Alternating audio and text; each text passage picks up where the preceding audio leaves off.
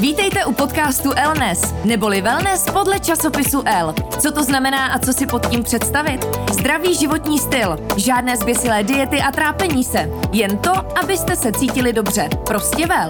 Já jsem Zorka Hejdová a každý čtvrtek vás budu seznamovat se zajímavými hosty, kteří mají na to téma co říct a můžou vás inspirovat. Elnes. L Academy. Nová platforma určená všem, kteří se chtějí rozvíjet a posunout dál. A to nejen v kariéře, ale i v osobním životě. Čeká vás série online eventů a nejen to. Všechny detaily najdete na stránkách lacademy.cz. Využijte nyní výhodnou nabídku. Při online nákupu zadejte kód ELNES a získejte dvě vstupenky za cenu jedné. www.lacademy.cz Krásný den, ať už nás posloucháte kdekoliv, právě začíná další díl našeho podcastu Elnes a dnes to bude o udržitelnosti, protože mým hostem je Hanka Fostová. Hanku si myslím eh, dobře znáte, pokud neráda ji představím, ale mnohokrát už s ní byly různé rozhovory, viděli jste ji třeba i v časopisu Forbes a je to spoluzakladatelka eh, projektu Frusak nebo Frusaku jako produktu, eh, kdy se svojí kamarádkou Terezou Dvořákovou založili firmu a udělali tenhle speciální, řekněme, vynález, který slaví už dneska úspěch po celém světě. Hanko, dobrý den, vítejte. Dobrý den, děkuji za pozvání. Pojďme říci úplně jako neznalým, kteří vlastně slyší třeba o Frusaku poprvé, co to vlastně je Frusak. Mm-hmm. Tak Frusak je vlastně alternativou, náhradou jednorázových mikrotonových sáčků, kteří zákazníci používají denně k nákupu ovoce, zeleniny, dalšího volně loženého zboží. A my jsme je používali s Terezou, jako s mojí spoluzakladatelkou, dlouho taky.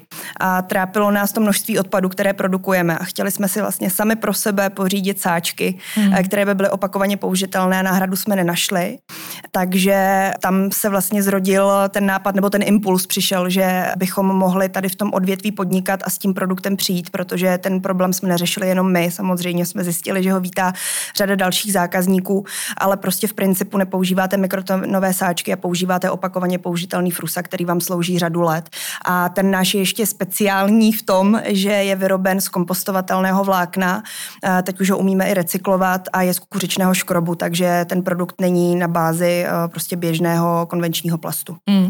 Bavíme se o tom proto, protože já si myslím, že udržitelnost jako taková je součástí zdravého životního stylu, že člověk, když se snaží sám dbát nějak o svoje tělo, o svoje zdraví, tak ale musí přemýšlet trošku i nad tou přírodou, nad planetou a vůbec je to vlastně takový takový celý balík, eh, který uh, vlastně funguje dohromady. Co pro vás, Anko, znamená udržitelnost a byla jste udržitelná? Nebo žila jste udržitelně ještě před vznikem Frusaku? Uh, určitě žila. Pro, jako pro mě to téma bylo vždycky blízký. A ono je potřeba si uvědomit, uh, co to vlastně ta udržitelnost znamená, protože ona je skloňovaná velmi často. Hmm. Možná už uh, řada lidí je na to slovo jako alergických, protože... Je nadužívané. Přesně, myslím, že to bylo slovo číslo jedna roku 2018, tak uh, v posledních letech to budou asi jiná slova, která hmm. budou na popředí, ale udržitelnost je často vnímaná tak, že je vstažená jenom k těm zeleným tématům, že jsou to emise, že jsou to odpady a prostě jednoduše ta zelená témata, ale udržitelnost je i o tématech sociálních a o tématech ek- ekonomických. Takže pokud chce žít člověk skutečně udržitelně a chce si třeba kupovat produkty, které jsou udržitelné, tak eh, by se de facto měl dívat na víc eh, věcí, než jenom to, jestli je ten produkt zelený, jestli se jedná třeba o organickou kosmetiku, ale už by ho třeba mohlo zajímat i to, kdo ho vyrábí vyráběl, kde, za jakých podmínek a jestli není třeba podezřele levný, protože uh, samozřejmě produkty, uh, které jsou vyráběny skutečně udržitelně, tak zatím mají většinou vyšší cenu. Mm. Ten váš příběh nebo příběh vaší firmy už je docela dobře znám, přesto pojďme ho tak nějak v kostce schrnout, kdy vlastně se zrodila ta první myšlenka, jak dlouhá byla ta cesta až do dnešního dne, kdy už se to dá i nazvat biznisem, možná i úspěšným. poměrně, poměrně dlouhá. Včera bylo 8.3. a my jsme slavili jako firma páté narozeniny. Mm-hmm už. Mm-hmm. Nicméně ten nápad vzniknul už v roce 2014 a byl to právě ten impuls, kdy já jsem seděla doma eh, se svým malým synem. Vypadalo to, že nebudu pokračovat ve studiu medicíny. Mě vyhodili z medicíny tehdy kvůli tomu, že mi chyběl jeden kredit z tělocviku. To naštve. Eh, to naštve a je to úplně zarážející, že no, z takové školy se dá vyhodit kvůli tomu. Nakonec to tak nedopadlo, nakonec právě díky tomu, že jsem byla matka v podstatě na mateřské, tak se tam našla nějaká výjimka, ve studiu jsem mohla pokračovat, ale v ten moment jsem seděla a říkala si, co jako budu vlastně s tím svým životem dál dělat. Mm.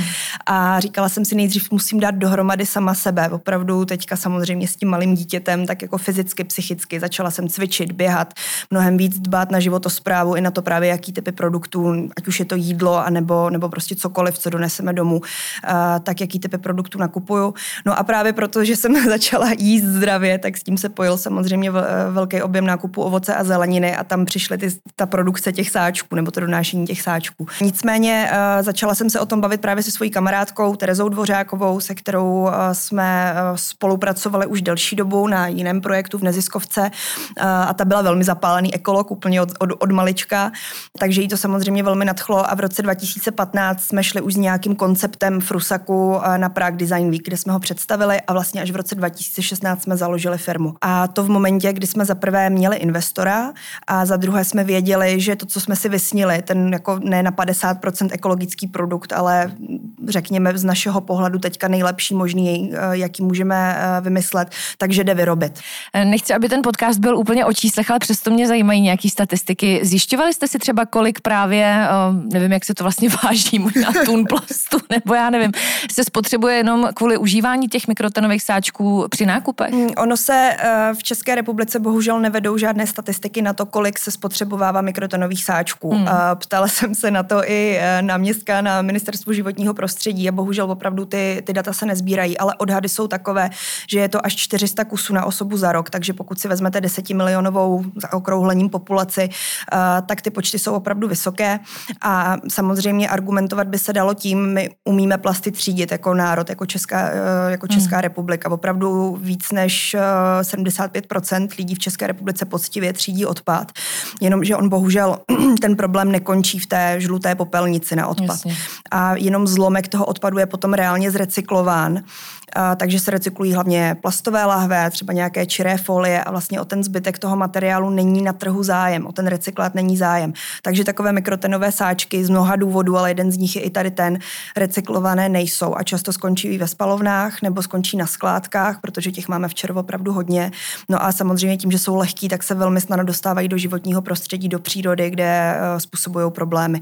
Takže uh, je potřeba uh, a myslím si, že i jako edukovanost nebo informovanost lidí o tom, že s tím plastem to není úplně tak jednoduchý, že vlastně to třídění už nestačí, hmm. takže opravdu roste a čím dál víc lidí se nad tím začíná zamýšlet a nějakým způsobem to zohledňovat nebo propisovat do toho svého životního stylu. Hmm, tím jste mi vlastně hezky nahrála, zajímalo mě právě, kolik lidí už si vlastně třeba k dnešnímu dni pořídilo frusak hmm. a jestli je ten zájem o takový produkt stoupá, protože ta osvěta si myslím, že funguje pořád líp. Uh, osvěta nám určitě pomáhá a my jsme byli určitě prvním produktem v České republice tady toho typu. Teď už jich je samozřejmě víc a nabízejí je řetězce, mají trošku jinou nabídku nebo jiný produkt, než máme my.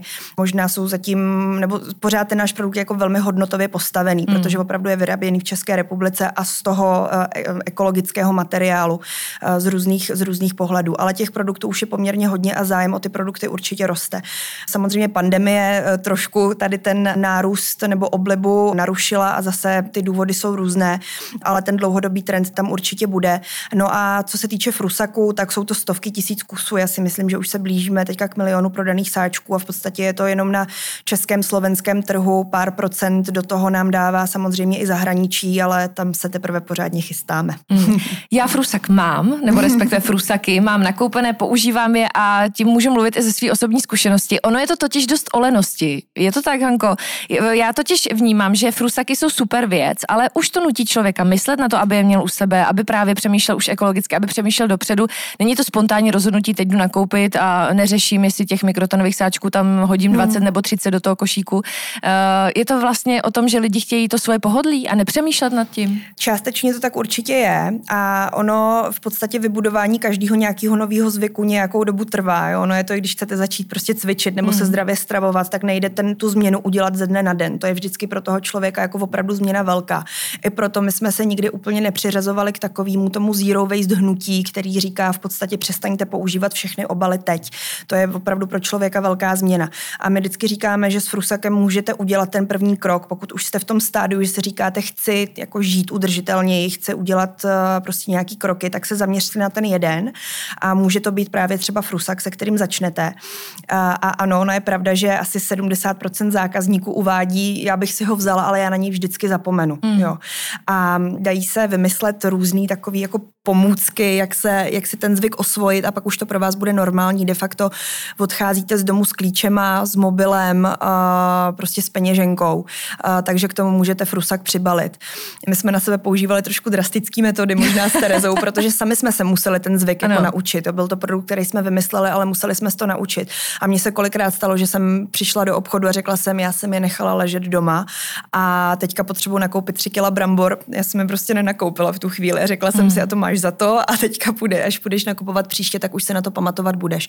Ale teď už je to pro mě opravdu jako velmi automatický a když se na to člověk chvilku zasoustředí, tak to až tak jako nebolí a najednou je to přirozený a zároveň se na to pak snáš nabalujou ty další kroky, takže jestli to bude o tom, že teď už si nebudu kupovat vodu v plastu, naučím se nosit sebou tu svoji lahev nebo krabičku na jídlo a, a teda a teda. Mm, prostě mm. krůček po krůčku, nemusíme tak, dělat ty změny hned. Tak. Mě strašně baví, mimochodem taky, když nakupuju z frusaky, eh, ty reakce toho okolí, protože lidi to pořád ještě neznají, nebo jako většinou se dívají velmi rozpačitě, když eh, si nakládají ty ovoce, zeleninu do těch svých mikrotonových pytlíků a já vyndám ty látkový, eh, tak oni na to jako fakt je vidět, že to zbuzuje jejich pozornost. Na tož pak paní Ukasy, která se mě na to i vždycky jako, nebo většinou se mě na to ptají, co to vlastně, a to jste si přinesla, nebo to tady prodáváme, nebo kde se to vlastně vzalo, takže pořád tu pozornost to evidentně vzbuzuje. Určitě jo, já si myslím, že když to srovnáte asi s odnosnýma taškama na celý nákup, tak už je úplně běžný, že každý si sebou nosí nějakou tu skládací tašku, ať už bavlněnou, šustákovou, anebo má prostě koupenou nějakou z supermarketu jejich, kterou může používat opakovaně. A to už je úplně, úplně běžný, ale ono to trvalo jako dlouhý roky, než jsme vlastně sem došli. A teďka málo kdy potkáte člověka, který má svoje vlastní sáčky, to je pravda.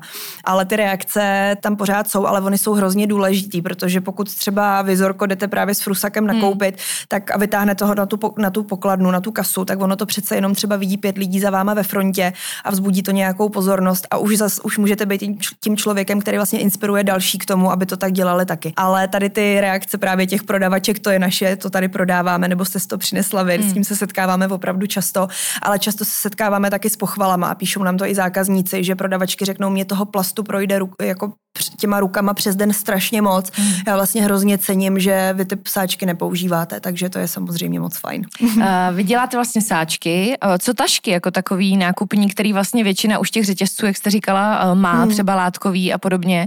Tak je to ten cíl dělat do budoucna něco takového? Uh, byl původně, ale musím říct, že my když jsme začínali, tak opravdu o udržitelnosti se tolik nemluvilo, o oblastech se ještě tolik nemluvilo a samozřejmě bylo na snadě tehdy přijít třeba s celým portfoliem produktů, ale ono to není úplně tak jednoduchý, zvlášť pokud chcete vyrábět v České republice a nezadáte prostě zakázku v Číně, která, která vám sem přijede a tak my jsme to dělat nechtěli. A v tuhle chvíli jsme si říkali, nechce, chceme ještě vlastně vůbec přinášet další produkty, když už ta nabídka je tak velká. Um, za prvý, protože samozřejmě konkurence je velká, hmm. i když my máme výhodný postavení a za druhý, jako prostě těch produktů bude zase zbytečně moc, jo, ten, ten trh bude prostě přesaturovaný. Uh, takže my jsme se vydali trošku jinou cestou a spíš se teď díváme na to, jak ty naše materiály, které jsou unikátní, ty metráže, kterých si vyrábíme tady v České republice, využít v jiných odvětvích. A teďka testujeme třeba ty naše materiály pro pěstování hydroponí, aeroponí, protože na tom třeba krásně rostou takzvaný microgreens, takový ty řeřichy mm-hmm. a další. Takže spíš se chceme podívat na to, jak ten náš materiál může pomáhat jinde, než abychom ho využívali na tvoření dalších dalších produktů. Hanko, kdy jste měla třeba pocit největší demotivace ve vaší práci? A nemluvím třeba úplně o vývoji, protože vím, že těch vývojových takzvaných fuck upů jste tam měli taky dost, ale eh, já třeba začnu svojí zkušeností. Eh, zrovna si myslím, že se to motalo kolem toho, kdy jsme se potkali spolu poprvé na konferenci. Já jsem si pořizovala frusaky a začala jsem o tom mnohem víc přemýšlet. A na to konto jsme jeli na dovolenou do Ameriky, kde jsem navštívila jeden z největších supermarketů Walmart. A to je neuvěřitelné, co tam se děje. Já jsem to viděla poprvé v životě. Vlastně u každé kasy mají takový jako kolečko, na něm je asi sedm háčků, na každém tom háčku jsou prostě ty plastové tašky. A to kolečko, ta pokladní roztočí a vlastně to kolečko, jak se točí, tak každý ten produkt dává do jiné tašky. Výsledek je ten, že vy odcházíte, máte těch sedm tašek a z toho třeba čtyři jsou skoro prázdné. A já jsem odcházela a říkám, to není možný, to se jako neděje. Vždyť ten můj nákup by se reálně vešel třeba do jedn, dvou, ale vlastně tím systémem oni takhle to neřeší, že jo, dají vám sedm tašek a z toho čtyři jsou prázdné. A to byl ten okamžik, kdy si říkám, my jsme fakt jako taková kapka v tom obřím oceánu, kdy uh, to na člověka přece jenom hodí takovou jako demotivační deku, jestli, jestli vůbec to má smysl. Jo, určitě já s Amerikou zkušenosti mám svoje taky, takže, hmm. takže vím, že takhle to tam opravdu funguje a buď to je tam tady to kolečko, nebo je tam člověk, ještě zvlášť zaměstnanec, který hmm. vlastně ten, vám ten nákup balí do a odejdete s těma, s těma sedmi taškama. Uh, to tak je, ale uh, právě samozřejmě jako Amerika třeba je velmi zlomová, pak samozřejmě Ázie, o té se mluví a často právě takový ty skeptici tady evropští nebo naši čeští, tak hmm. říkají, to nemá smysl, abych já nějakou změnu dělal, protože přece eh, Čína zamořuje plastama celý svět a prostě Amerika, Amerika to stejný. Ale ty věci se teďka dali opravdu intenzivně do pohybu a když se podíváme na státy, už jenom to, že teďka eh, novým prezidentem je Joe Biden, mm. který bude v tomhle tom určitě velkým vzorem a bude eh, nabádat národ k tomu, eh, aby za prvý on se choval samozřejmě nějakým způsobem udržitelněji, ale i co se týče legislativních změn a podpory směrem prostě k udržitelnosti té, toho státu, nebudeme to rozebírat do detailu, mm. tak ten movement, věřím tomu, že tam nastane obrovský a my nemůžeme říkat rozvojové země, třeba když se zase teda podíváme na druhou stranu, zamořují svět plastama a my teda tady v té vyspělé zemi nebudeme dělat nic a budeme čekat, až Jasně. Indonésie nebo prostě Indie vybuduje infrastrukturu pro třídění plastu. Tak to fungovat nemůže. A e, je opravdu vidět, že i ty, ty změny, které nejdřív e, jako dělali jednotlivci a zdálo se, že jsou to jednotlivci a že opravdu jdou jako hlavou proti zdi a nemůžou nikdy žádnou změnu udělat, tak už se teďka propisují do velkého biznesu. Já vždycky třeba dávám jako příklad um, tuhý šampony, jo, který mm. mohly být ještě před několika lety v podstatě uh, takovým produktem nějak, pro nějaký jako aktivisty, který si možná pomalu vyráběli doma, pak to byly menší značky, samozřejmě jsou tu značky jako Lush, který uh, vybudovali okolo těchto produktů um, jako velmi silný brand, ale najednou vidíme, že tuhej šampon je něco, co úplně běžně leží u komerčních nebo komerční značky. To nabízejí prostě v běžných drogeriích. A, stel, a tu změnu, ale ta nastala jako od spodu vlastně, hmm. jo. Takže určitě dává smysl na tom pracovat, protože no, se vždycky říká takový to, je to jenom jedno brčko, řeklo 7 miliard lidí. A, a hmm. teď opravdu hlavně jako legislativa a cíle jednotlivých států, pařížský dohody, Green Deal v Evropě a teďka teda Amerika s Joe Bidenem, tak prostě ty cíle budou chtít nějak naplnit, takže se bude objevovat víc a víc nástrojů, který budou motivovat nejen nás, ale i právě firmy, které vyrábějí. Hmm. Pojďme k vám, ne jako k ženě biznismence, ale jako k ženě a matce uh, od rodiny. Jak eh, moc dbáte na udržitelnost ve své domácnosti a ve svém osobním životě? No samozřejmě velmi. Říkám, já jsem sama nabalovala tu sněhovou kouli, řekněme, udržitelnosti, kterou jsme si prostě vypracovali a začínali jsme obě dvě s Terezou od těch malých kroků. Byl to frusák a na to se nabalovaly další věci. Ale ono to samozřejmě není jenom o produktech. Ty uh, jako opravdu můžou být vlastně kapkou v moři. Mnohem víc přemýšlet nad jakýmkoliv nákupem a prostě i co se týče potravin, tak opravdu chci nějakou kvalitu, chci třeba organik kvalitu nebo biokvalitu, jak, se, jak je to u nás rozšířený. Čím dál víc jsme se naučili vařit opravdu z věcí e, čerstvých a ne předpřipravených, protože tím se redukují ty obaly často, abychom neplýtvali jídlem, abychom neplýtvali energiema, abychom co jako nejméně jezdili autem, pokud to není nutný. A samozřejmě pro mě jako hrozně důležitá i výchova syna, vedení jako syna tady tímhle s tím hmm. směrem. Mu je teďka sedm let a samozřejmě ve školce, ve škole, tak se o ekologii a o třídění odpadu třeba na nějaký úrovni bavili, ale ono je vidět, jak ty děti si jako hrozně hezky osvojují ty, ty zvyky a už je vlastně vychováváme s tím, že je to pro ně potom normální do toho třeba dospělého života vstoupit prostě s nějakýma principama. Takže ne, nemůžu říct, že bych byla jako úplně taková ta militantní aktivistka. To, to v žádném případě. Ta změna opravdu je jako velká pro všechny a nemusíte ji udělat prostě za rok, za týden. Vlastně ty věci nabaluju pořád dál. Jste řekla strašně důležitý bod a to je to předávání eh, těch znalostí a zkušeností tomu dítěti, protože vlastně budujeme novou generaci, která už může žít úplně jinak, mnohem ekologičtěji, udržitelněji. Eh, teď si myslím, že to je přesně naopak, že my jsme ta generace, která eh, vlastně se zasazuje o tu změnu a třeba já učím svoje rodiče třídit, protože oni mě nechtějí třídit, takže pořád nutím. A je to jako přesně opačným směrem. Ale je to tak, že když ten rodič začne uh, učit tyhle návyky i svoje dítě, tak uh, možná je to ta světlá budoucnost a, a zelená budoucnost. Jo, jako určitě to tak je. Tak jak když se vzpomenu, když jsem já byla malá, tak bylo prostě přirozený nebo úplně normální trhat ty mikrotinové sáčky a tašky, když se vezmeme hmm. třeba tady tenhle ten příklad, jo, nebo tady ten velmi specifický příklad. Ale pokud už to dítě teďka vyrůstá v tom, že prostě rodiče nosí vlastní tašky a vlastní sáčky na nákup, tak to pro něj bude úplně přirozený. A je to velmi důležitý. A teďka už je vidět u nějaké generace Z, že ta už má úplně jiné hodnoty a třeba si je ochotná jako zjišťovat právě mnohem víc o produktech a uh, hledat nějakou jako transparentnost u společností, od kterých třeba produkty nakupují. Za prvé teda vyžadují nebo vyhledávají udržitelné produkty a za druhý chtějí vědět, že to, co ta firma tvrdí, je opravdu, opravdu pravda. A pokud zjistí, že to pravda není, tak uh, samozřejmě jako snadno rozmáznou tu danou značku na sociálních sítích. To je mm. jako jeden, jeden moment. A samozřejmě jako od ní odejdou a prostě budou hledat nějakou jinou. Takže ono vlastně už tady u té Gen Z eh, generace eh, je ta změna chování vidět. Takže doufám, že u generace mýho syna už to opravdu bude zase někde jinde. Když se bavíme i o těch různých generacích, máte nějaký statistiky, kdo je vlastně cílový zákazník nebo kdo je ten reálný zákazník Frusaku? Jaký hmm. lidé nejčastěji pořizují Frusak a žijou tím ekologičtějším Určitě, způsobem? určitě. Jsou to z 80% jsou to ženy, ale hmm. ono je to často tak, že je to ta žena, která samozřejmě potom přinese ten produkt do, domů a v podstatě jako naučí ho používat eh, celou rodinu. A, a jsou to ženy mezi 25 eh, až 35 lety nejčastěji, ale musím říct, že to spektrum těch zákazníků máme teda třeba i v mnohem vyšších věkových skupinách a není to úplně jako zanedbatelný určitě.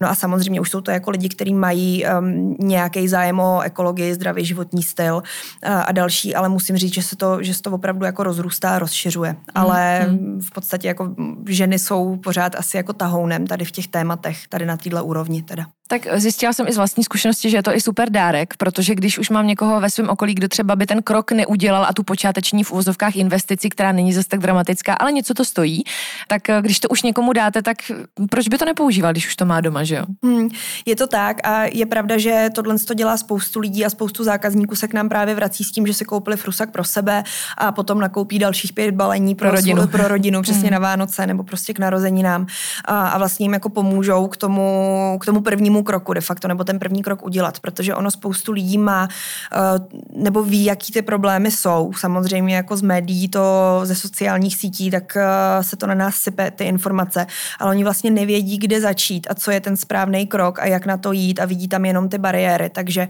uh, takovýhle jako ponouknutí samozřejmě často pomůže s tím, že jim k tomu přidáte svoji osobní zkušenost, ale musím říct, že i řada rodin, kde teda dostali frusak darem a stejně možná jako leží v šuplíku na druhou stranu mm, je to, je to jako fajn cesta určitě, jak zase prostě inspirovat eh, a pošťouhnout další okolo sebe. Mm. Teď zpátky do toho biznesu, do podnikání, jaké zásady udržitelnosti eh, vlastně vedete ve své firmě? A co třeba mm. musí vaši zaměstnanci, řekněme, dodržovat? Eh, kladete i na to důraz při přijímání nových členů týmu? Tak samozřejmě, jako tady ty hodnoty jsou velmi důležitý a musím říct, že k nám se vždycky hlásili lidi, kteří už ty hodnoty mají a kterým se Frusak líbí, už je jako pro ně samotný byl nějakým, nějakým love brandem a chtěli pro nás přímo pracovat. Uh, takže my po nich nemusíme nic vyžadovat a lámat je přes koleno, prostě ten, ty lidi už jsou připravení a, a často jako žijou velmi udržitelně sami.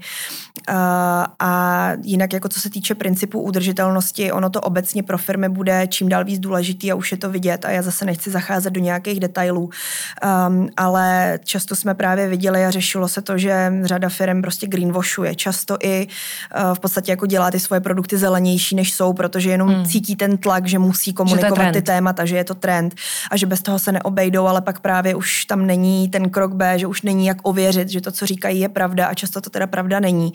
Uh, ale tady tomu bude konec, protože uh, v podstatě teďka jsou nový pravidla třeba pro nefinanční reporting pro firmy, on už opravdu musí být schopný prokázat, uh, že v nějakých oblastech se prostě chovají udržitelně, co se týče třeba právě snižování emisí, uh, práce s obaly, uh, s ingredienty ingrediencema pro výrobu těch surovin. Samozřejmě se to týká těch sociálních témat, takže potom podmínky pro zaměstnance, v podstatě podmínky, které pro zaměstnance zajišťují jejich dodavatele a teda. A, a vlastně společnosti, které nezareagují včas a nebudou schopní opravdu tu udržitelnost vtáhnout do svého nitra. Nebude to jenom na tom povrchu, ale bude to opravdu jako základní esence fungování toho biznesu. Um, tak který na tom nezačnou pracovat už teď, uh, tak jako za pár let a ta doba je jako poměrně krátká, uh, na tom můžou prostě pohořet, zhořet a skončit. Takže samozřejmě my jsme takový jako už impactově zaměřený biznis. My už jsme na tom byli s těma hodnotama postavení a v podstatě jsme mm, jako fakt tam měli od začátku. Řada firm se teďka musí měnit zpětně, protože pokud se podíváme nějaký velký korporace, které jsou tady desítky let, tak ta změna je pro, pro ně náročná, ale teď už to musí opravdu začít myslet vážně. Takže je dobře, hmm. že, se to, že se to děje všechno kolem. Chodí si k vám takové firmy třeba pro rady? Mm, chodí, chodí, je to tak. Uh, já si nebudu jmenovat konkrétně, ale jedná se opravdu o velký světový uh, značky nebo korporace, které v podstatě mají sídlo v České republice. Uh, já jsem se až divila, že v podstatě v České republice neexistuje nikdo, kdo by uměl poradit. Teďka už těch institucí pár je, většinou jsou nějakým způsobem zaměřeny na nějakou oblast udržitelnosti. Um, ale je pravda, že v řadě korporací furt neexistuje interně ta expertíza Vidíme, že je občas nějaký CSR manažer, eh, ale často je pořád eh, udržitelnost nebo CSR zařazeno pod marketing nebo právě třeba pod PR oddělení. A oni vědí, jak říkám, že ty kroky musí udělat, ale bojí se třeba té komunikace nebo bojí se toho, jestli ten krok opravdu je správný. A, a říkala jsem si, proč se chodí ptát nás v Rusaku, vlastně jako malý, malý firmičky, ale je pravda, že my jsme toho know-how nazhromáždili poměrně hodně. A ono de facto to je i jako směr, kterým já jsem se uh, trošku vydala Eh, nebo na kterým pracuju, protože v podstatě já působím i jako konzultant pro společnosti hmm. a mám několik klientů, se kterými pracuju. Samozřejmě nejsem schopná postavit celou strategii a všechno spočítat, ale už víme, kam jít a jak je v podstatě napojit a jak eh, s nimi ten správný směr vymyslet. Hmm.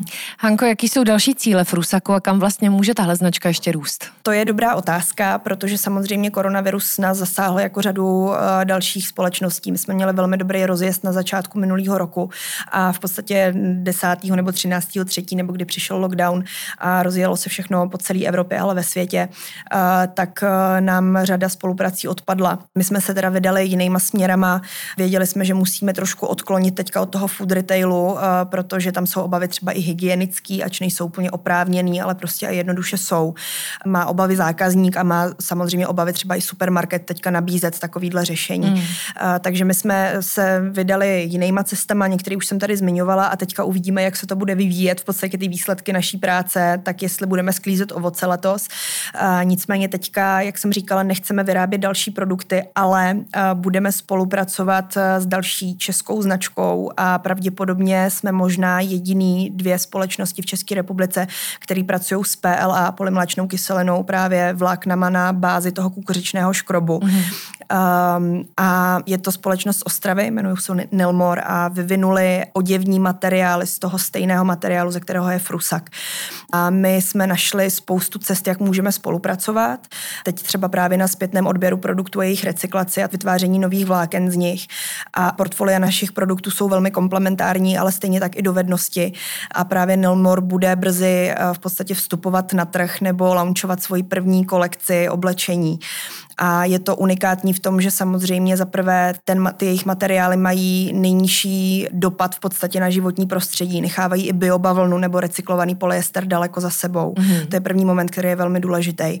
A druhý moment, který je důležitý, je ten, že oni jsou schopní zpětně odebírat oblečení. To znamená, že uh, vy si můžete koupit tričko od nich, nosit ho dva roky, pak už se vám nelíbí, anebo se onosilo, můžete jim ho vrátit, dostanete možná třeba poukaz na nákup uh, v podstatě nové, nového kusu, ale oni jsou schopni 98% uh, váhy toho vašeho trička zrecyklovat a vytvořit z něj nový produkt.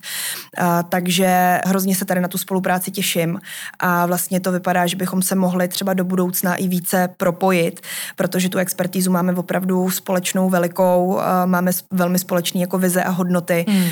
takže opravdu se na to těším a myslím, že se můžou těšit i zákazníci, zvláště teda samozřejmě, kterým na udržitelnosti opravdu záleží, protože fast fashion je třeba dalším obrovským problémem a tématem, zdrojem odpadu, zdrojem emisí a samozřejmě i zdrojem diskuzí právě o té etice výroby, protože ale zase nebudeme do toho teďka zabít zabíhat.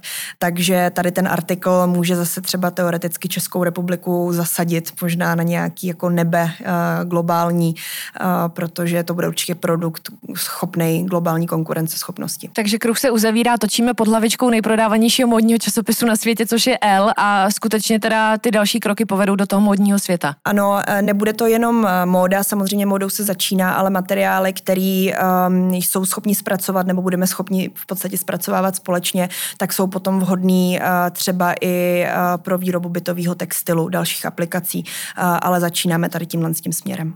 Hanko, blížíme se ke konci našeho rozhovoru. Mě zajímá, čím byste lidi možná nemotivovala na závěr, jak opravdu začít u sebe, protože si myslím, že my Češi jsme trošku takový, že tím, že jsme malá země, nedokážeme velké změny a já si to úplně nemyslím. ne, jako určitě, určitě je to tak. My pořád opakujeme s kolegy, ať už je to startupový prostředí nebo z univerzit, že tady je opravdu obrovský potenciál. A pokud se podíváme na jednotlivce a na to, jak, jako kde můžou začít, tak ona řada lidí opravdu chce a neví jak. A já bych asi zopakovala to, co, to o čem už jsme se tady spolu bavili.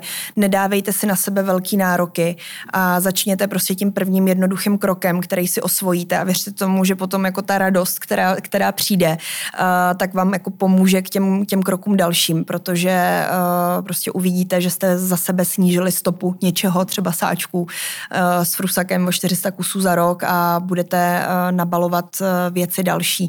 Uh, takže neklát si na sebe velký nároky, ale začít a udělat ten první krok. Říká Hanka Fostová, spoluzakladatelka Frusaku. Zdravíme i Terku Dvořákovou, druhou ano, ano, spoluzakladatelku, která tady s náma dneska není. A moc děkuji za rozhovor, ať se daří dámy. Děkuji za pozvání hezký den. Vzhledem k tomu, že mě teď čeká mateřská dovolená, je dost pravděpodobné, že se několik týdnů neuslyšíme. Podcast LNS ovšem nekončí, jenom bude mít pauzu a já sama doufám, že nebude moc dlouhá. Už teď se na vás těším u dalšího dílu a budeme s celým týmem časopisu L moc rádi, když se potom k poslechu vrátíte. Mějte se krásně, opatrujte se a brzy naslyšenou. Tento podcast vám přináší L, nejčtenější módní časopis na světě.